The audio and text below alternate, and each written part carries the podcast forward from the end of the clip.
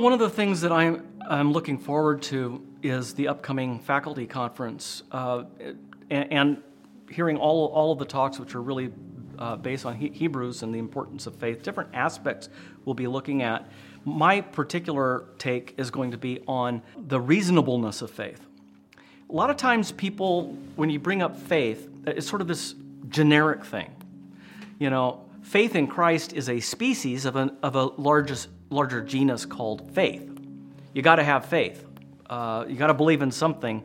The bumper sticker says, I believe I'll have another beer. A lot of people just sort of give up on any notion of faith having an objective object. But what do you have faith in? You have faith in wood fairies? Do you have faith uh, in, in, in the fire department? Do you have faith? What do you have faith in?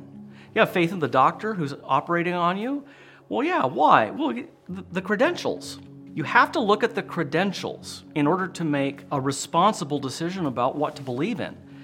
And it is not the case that when you come to questions of religion, you're now in the field of warm sweaters and Christmas trees and um, sweet dreams. We're in the realm of what's reasonable. We're in the realm here of evidence, and the resurrection of Jesus Christ can be shown to be true historically. And that is the center of our faith. If Christ is not raised, then we are of all people the most to be pitied.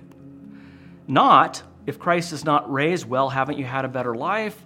Or haven't you had some wonderful experiences? Or, well, it, it's better than it could have been because you were a Christian. No, if Christ isn't raised, then we're duped.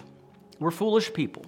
And so the only reason to believe in Jesus Christ is because of his credentials, because he is the Savior of the world, not because we think he is, but because history tells us he is.